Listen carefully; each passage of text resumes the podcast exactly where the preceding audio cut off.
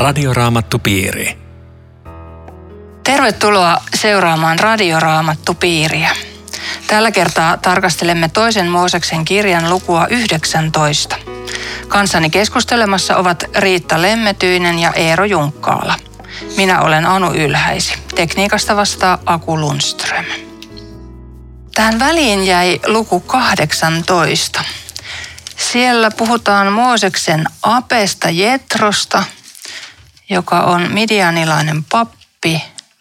Ja siellä tulee myös Mooseksen vaimo ja lapset yllättäen nyt hänen, hänen luoksensa. Tässä on tapahtunut kaikenlaista tällä välillä varmaan, kun hän on viimeksi, viimeksi heidät nähnyt.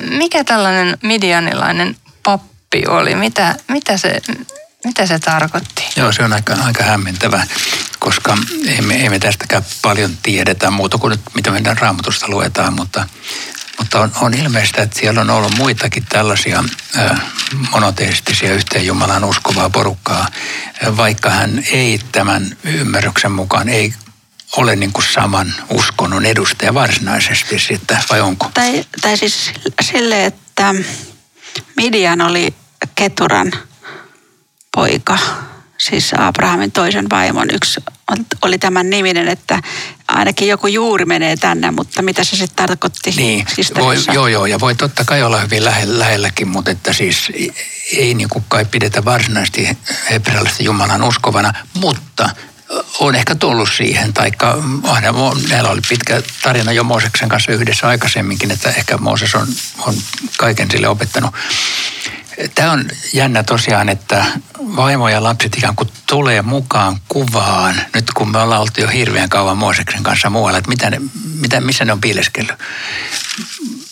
ilmeisesti se on kysymys vaan siitä, mikä äh, monissa maissa maailmalla tällä hetkelläkin saattaa olla ihan käytäntö, että äh, vaimo ei välttämättä heti lähde ikään kuin miehensä matkaan, vaan jää sinne isänsä kotiin, vaikka on vihitty, mutta on siellä. Ja sitten jossain vaiheessa vasta tulee. Jotain tällaista tässä varmaan on ymmärrettävä. Muuten mulla ensimmäisenä tuli mieleen tämmöinen näkökulma tähän koko lukuun, että, että tässähän on niin kuin appiukko nyt tulossa tervehtimään ja, ja hänellä on hyviä neuvoja ja noin muuten ja on paljon perheitä, nuoria perheitä, jossa appivanhemmien hyvät neuvot, hei älkää viittikö, me osataan järjestää kyllä oma elämä. Että tässä on niin kuin kaunis esimerkki siitä, miten tämmöisen appi-isän neuvo on paikallaan ja, ja Mooses nöyrtyy myöskin kuuntelemaan, että sä oot oikeassa. Joo, ja samalla se ehkä heijastelee tämmöistä extended family-systeemi, joka on ympäri maailmaa tavallista, että perheet on suuria perheitä ja kaikki, kaikki jotka on lähelläkin sukua, niin ne on, ne on tärkeitä ja niitä kunnioitetaan ja näin. Mutta oli muuten hyvä Riitta, kun sanoit tuosta nöyryydestä, että kun Moosesta tosiaan sanotaan hyvin nöyräksi, niin on se tavallaan nöyryyttä. Hän on nyt kansanjohtaja – Ihan ja, totta, ja tota, hän on hyvin erilaisessa asemassa nyt kuin silloin, kun hän lähti sieltä ja. appensa luota. Että ja. silloin hän ja. vielä paimensi appensa Joo, siis- laumaa ja, ja nyt hän johtaa kokonaista kansaa. Niin, Silti sanoa, hän nöyrtyy. Voisi sanoa, että jäällä tuu neuvoa. niin, Joo, ja, ja, ja sitten kuitenkin niin myöntää sitten sen, että, että tämä Jetro näkee asioita, jolle hän on täysin sokea. Että kun se Jetro kysyy, että jaessa 14, että minkä vuoksi sinä istut tässä yksinäsi.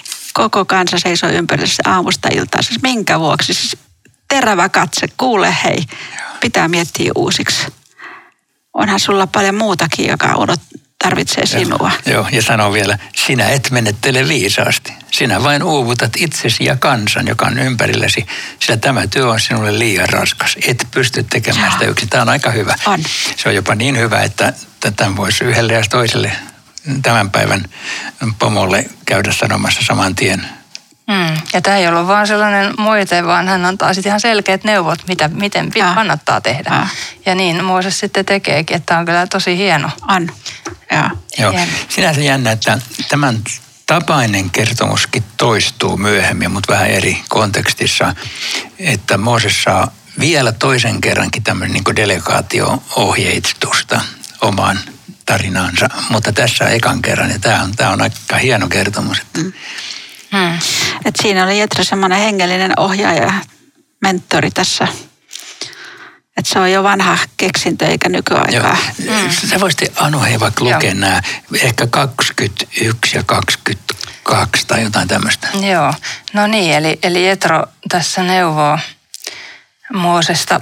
Mutta sinun itsesi tulee valita kansan keskuudesta kelvollisia, Jumalaa pelkääviä, rehellisiä ja lahjomattomia miehiä ja asettaa heidät kansalle tuhannen, sadan, viidenkymmenen ja kymmenen päälliköksi. He voivat tästä lähin ratkoa kansan asioita. Vain tärkeät asiat tuotakoon sinun eteesi. Kaikki pienemmät asiat he voivat ratkaista itse. Näin taakkasi kevenee, kun he kantavat osan siitä. Kuulostaa siis hirveän mm. aikaiselta. Niin, joo. kyllä. Kyllä, joo. Siirrytäänkö lukuun joo, 19? Siirrytään. Mä voisin lukea siitä kuusi ensimmäistä jaetta. Kun Egyptistä lähdöstä oli kulunut tasan kaksi kuukautta, israelilaiset tulivat Siinain autiomaahan. Refidimistä lähdettyään he tulivat sinne ja jäivät leiriin Siinain vuoren juurelle. Mooses lähti Jumalan luo vuorelle ja Herra huusi hänelle, näin sinun tulee sanoa israelaisille, Jaakobin jälkeläisille. Te olette itse nähneet, mitä minä tein egyptiläisille ja kuinka olen kotkan siivin kantanut teitä ja tuonut teidät tänne luokseni. Jos te nyt kuuntelette minua ja pidätte minun liittoni, niin te tulette olemaan kansojen joukossa minun oma kansani. Koko maailma on minun, mutta teistä tulee minun pappisvaltakuntani ja pyhä kansani. Tämä sinun tulee sanoa israelilaisille. Tässä on tota Moises tavallaan niin kuin menossa työnantajansa itse Jumalan luokse kuule Herra, nyt se tehtävä, jonka mä sulta silloin sain, että mun pitää tämä kansa tuoda tänne vuorijuurelle, se on nyt tehty. Että tehtävä suoritettu, piste. Mutta ennen kuin Moises on valmis edes kaiken kanssa, niin seuraava odottaa ja siitähän tämä luku sitten kertoo. Joo, ja tässä luvussa sitten jatkossakin käy selvästi ilmi se, että Mooseksen rooli on siis tämmöinen, niin kuin on ollut aikaisemminkin, siis tämmöinen vanhan liiton välimies, me voidaan sanoa. Jumala puhuu Moosekselle, Mooses puhuu kansalle. Että tietyssä mielessä niin kun ennakoi Jeesuksen roolia olla, tämä on vanhan liiton välimies, Jeesus on uuden liiton välimies, ei tietenkään kaikkia samoja asioita, mutta tässä on tällainen. Ja, ja nyt tästä tulee, nämä on hirveän tärkeitä jakeita, mitä tässä luettiin, koska tästä alkaen niin kuin meillä on selvästi tämmöinen valitun kansan – osa tälle kansalle. Kyllähän sekin on aikaisemmin ollut, onhan se jo Abrahamille sanottiin, että sinun jälkeläisistäsi minä teen suuren kanssa. Se on jo sieltä. Mm. Mutta tässä se tulee niinku konkreettisesti, on toi porukka tossa. Joo, mutta tämä on musta ennen sitä, kun on toi jäi, jäi neljä, niin tämä on musta kyllä todella kaunis.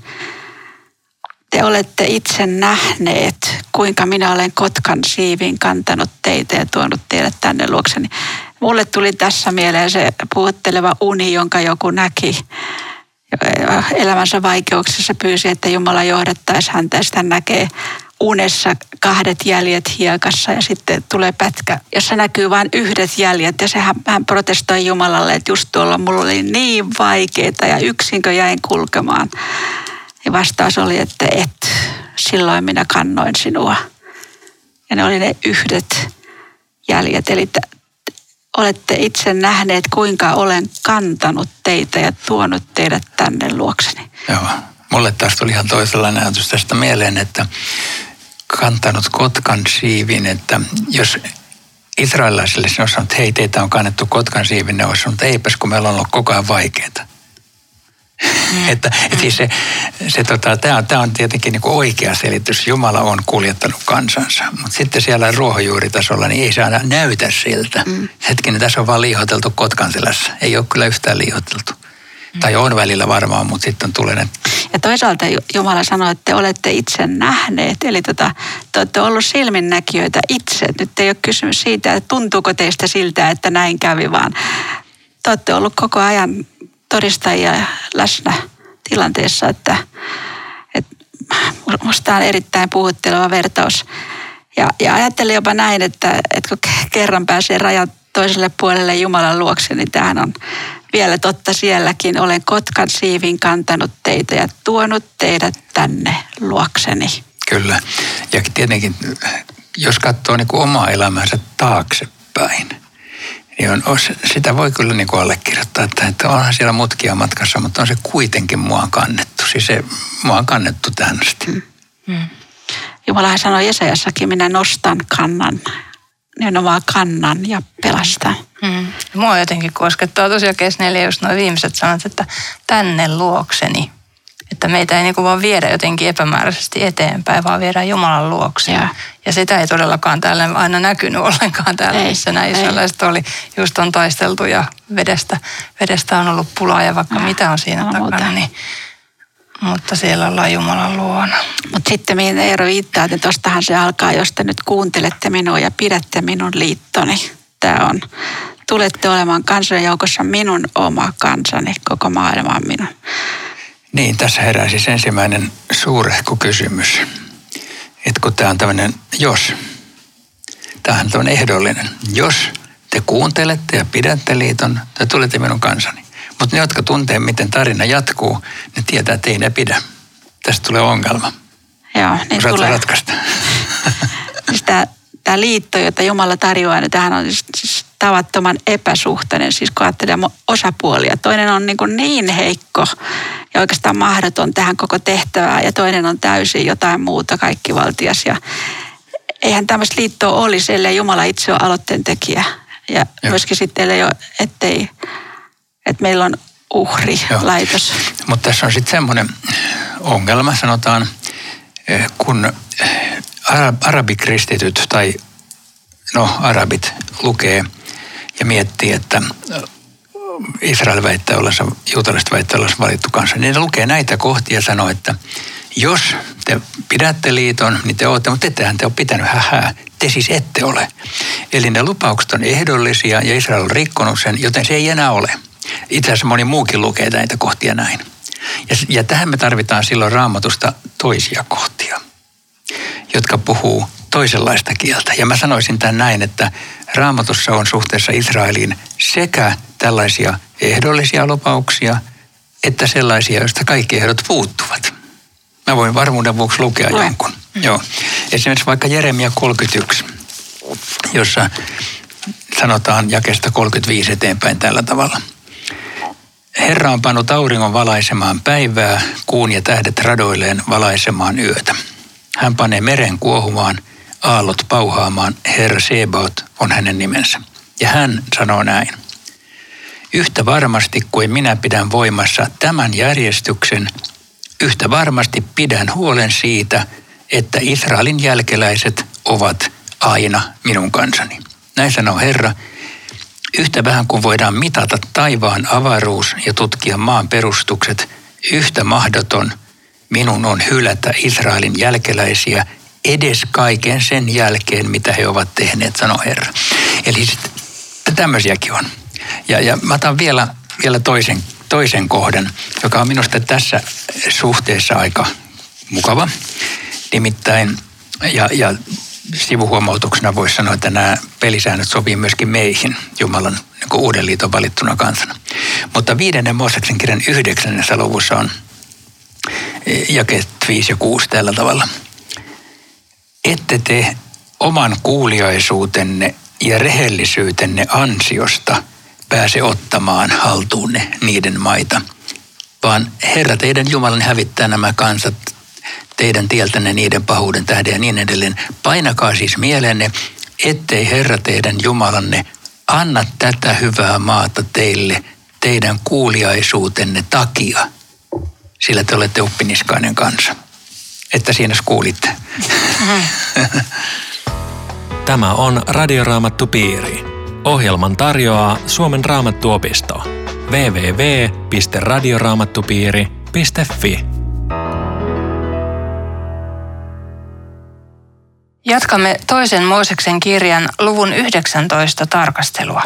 Keskustelemassa ovat Riitta Lemmetyinen ja Eero Junkkaala. Minä olen Anu Ylhäisi.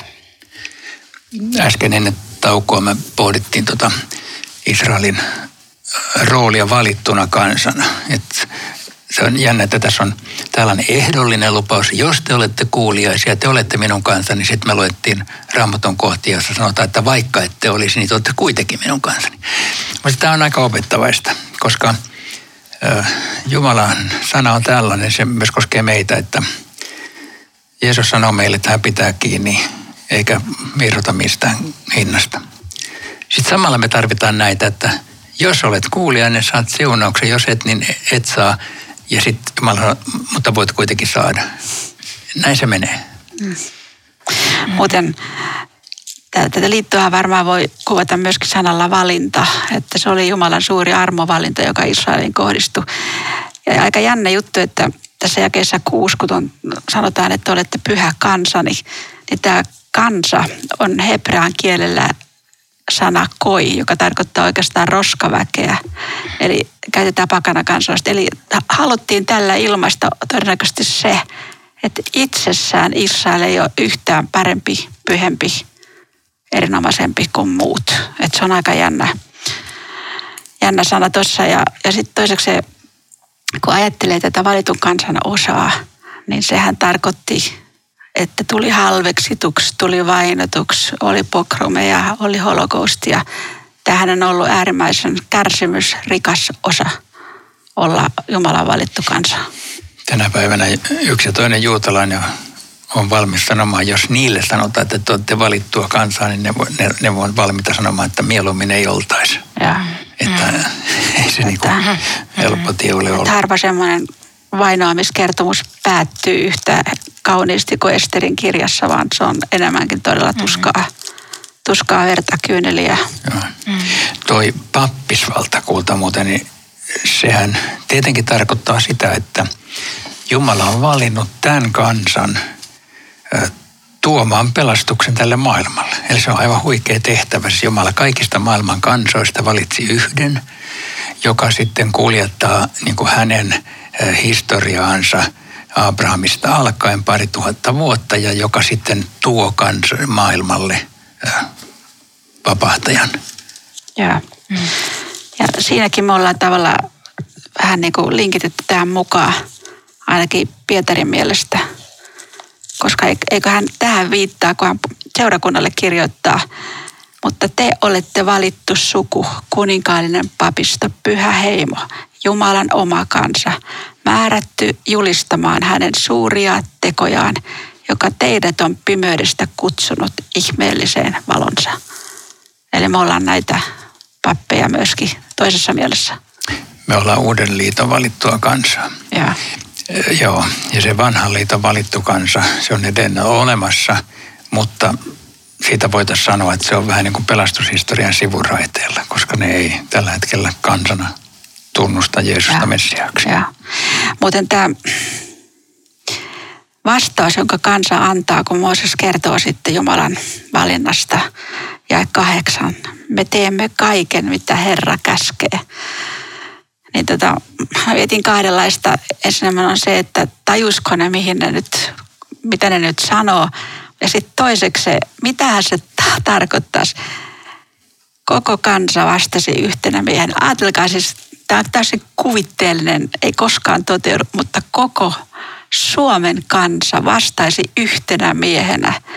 Me teemme kaiken, mitä Herra käskee se säväyttäisi enemmän kuin miettisi tätä tästä näkökulmasta.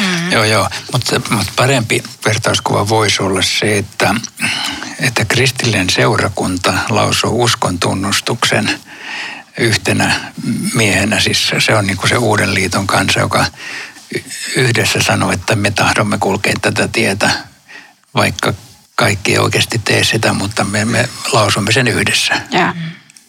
Sitten tulee tämä jae yhdeksän Luet saanut.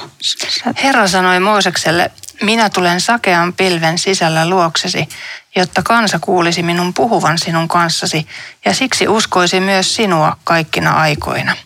Kun Mooses oli kertonut Herralle, mitä kansa oli sanonut. Ja sitten se jatkuu siitä Joo, siis vielä. Siis tämä, tämä paksu pilvi, kun me puhuttiin mm. Jumalan läsnäolosta, miten, miten sitä ei tunne ja, ja näe, niin se jotenkin merkillistä, että Jumala on elävästi läsnä paksussa pilvessä, jonne kukaan ei näe. Et siinä on semmoinen ristiriita itsessään ja mä ajattelen niin omaa hengellistä elämää ja jonkun ehkä toisenkin, että, että sitä niin kuin kipuilee, kun on tosi huonosti menee tai on sairautta, vastoinkäymisiä, hätää, epäilyjä. että onkohan me enää uskossa ollenkaan. Ja siinä on niin kuin sama, sama pilvi, joka peittää täysin Jumalan ja hänen todellisuutensa, mutta sen takia tämä on niin hyvä, hyvä lukea, että, että Jumala on nimenomaan paksun pilven keskellä.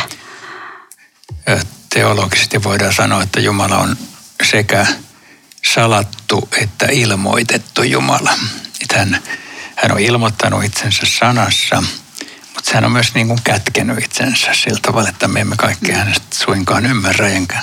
Ja se, joka ymmärtää kaiken, ymmärtää väärin.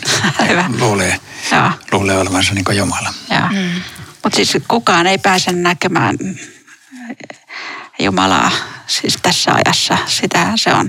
Ja mitä se siis tarkoittaa ilmestyskirjassa, kun hän Jumalan maja ihmisten keskellä. Ja, ja hänet näkee sellaisena kuin hän on. Mm. Ei sitä voi kuvitellakaan. Mm. No tässä on nyt tapahtumassa jotain. Jumala on niin kuin nyt tekemässä jotain suurta tässä, tässä kohta. Mä jatkan tuosta, mihin äsken, äsken vähän jäi kesken lause. Herra sanoi Moosekselle, mene kansan luo ja käske kaikkien puhdistautua ja pyhittäytyä tänään ja huomenna sekä pestä viittansa. Heidän on oltava valmiina ylihuomiseen mennessä, sillä ylihuomenna Herra astuu kaiken kansan nähden alas Siinain vuorelle. Mitä, mitä tässä oikein on niin tapahtumassa?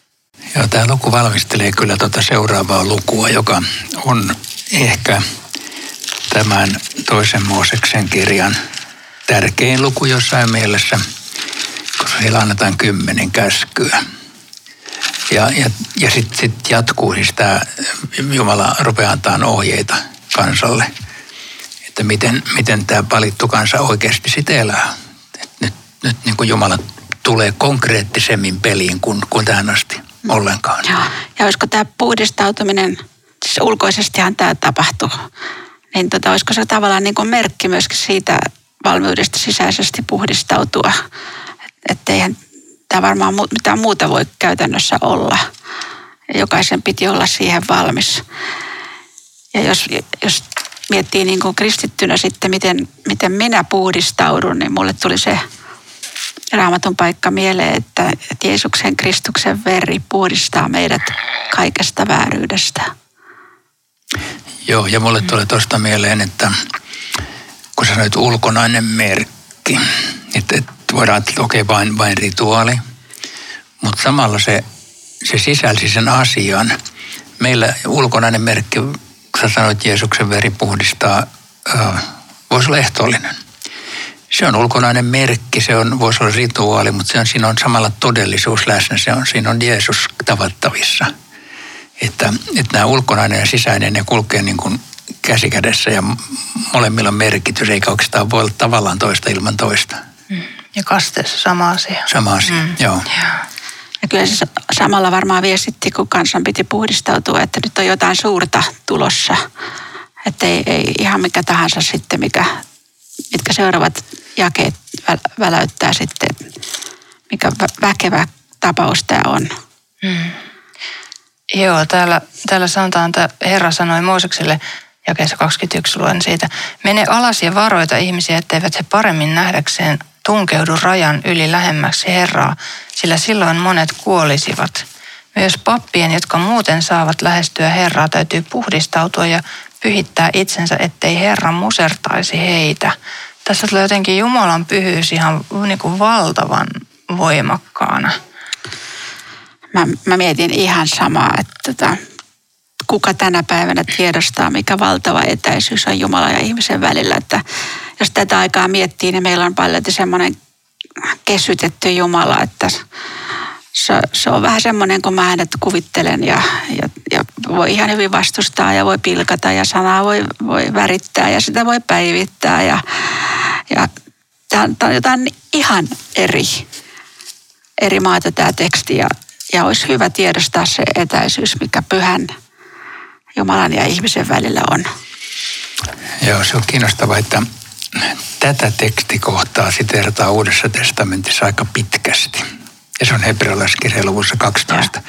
Ja. Eli voisi tavallaan ajatella, että no tämä nyt on tällainen ihan hirveän vanha testamentillinen, että sillä ei ole mitään tekemistä enää Uuden testamentin Jumalan kanssa.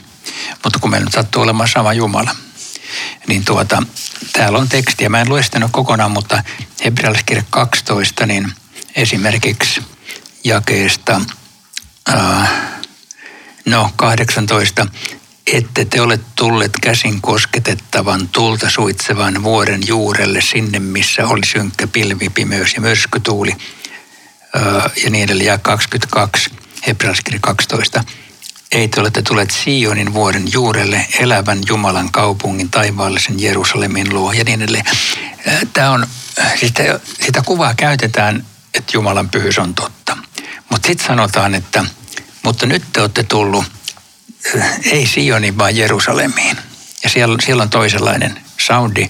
Siellä ei enää jylise tämä Jumalan tuomio, paitsi että Jeesus otti kyllä sen päällensä. Ja sitten puhutaan tästä uuden liiton välimiestä, joka on Jeesus, kun Mooses oli vanhan liiton välimies. Että tässä äh, Uusi testamentti tietenkin vie meidät sitten Jeesuksen luokse. Mutta siinäkin on taustalla, että Jumalan pyhyys vaatii sitä, että tarvittiin Jeesus ja sovitus ja, ja vain hänen turvissansa me pelastutaan. Eikö hebrealaiskirja just sitä Jumalan pyhyyttä kuvaa myöskin näin, että aika pelottava ja että hermuista on langeta elävän Jumalan käsiin. Ja tämä on se yksi puoli ja sitten sit on se toinen, mihin Eerokin jo viittasi, että mitä se tarkoittaa, kun tälle Jumalalle saa sanoa elämänsä lopussa ja tässäkin hetkessä, Isä, sinun käsisi minä annan henken. Täysin erilainen sama Jumala ja, ja kaksi aivan eri tapaa kokea hänet. Joo, tulee mieleen, että kristinusko on ainoa uskonto maailmassa, jossa Jumala kutsutaan sanalla isä. Joo. Että, että hän on kuitenkin sitten Joo. rakastava taivaallinen isä. Että kyllähän tämä kansa, se joutuu suorastaan paniikkiin, kun se katsoo tätä kolmantena päivänä aamun tultua alkoi jyristä ja salamoida – Vuoren ylle lepäsi raskas pilvi, kuului voimakasta torven toitotusta ja kansa vapisi peloissaan leirissä. Ehkä tämä sitten ohjasi siihenkin, kun Mooses kuitenkin uskosi lähestyä Jumalaa, niin se mitä Mooses Jumalalta sai oli uskottava kansalle. Että kun kymmenen käskyä annetaan, niin kansa tajusi, että ei tämä ole Mooseksen sääntöjä meille, vaan tässä on pyhä Jumala äänessä. Radioraamattu piiri. Kiitos seurasta. Voit kuunnella tämän lähetyksen uusintana sunnuntaina heti kello 12 jälkeen. Kaikki Radioraamattupiiri-ohjelmat löytyvät myös osoitteesta radioraamattupiiri.fi ja spotify.comista. Voisitko Eero rukoilla tähän loppuun? Herra, sinä olet pyhä ja vanhuskas Jumala, mutta sinä olet myöskin rakas, taivaallinen Isä. Ja sen takia sinun me tänään turvaudumme ja sinun käsisi elämämme luottavaisesti jätämme. Aamen. Radioraamattupiiri. www.radioraamattupiiri.fi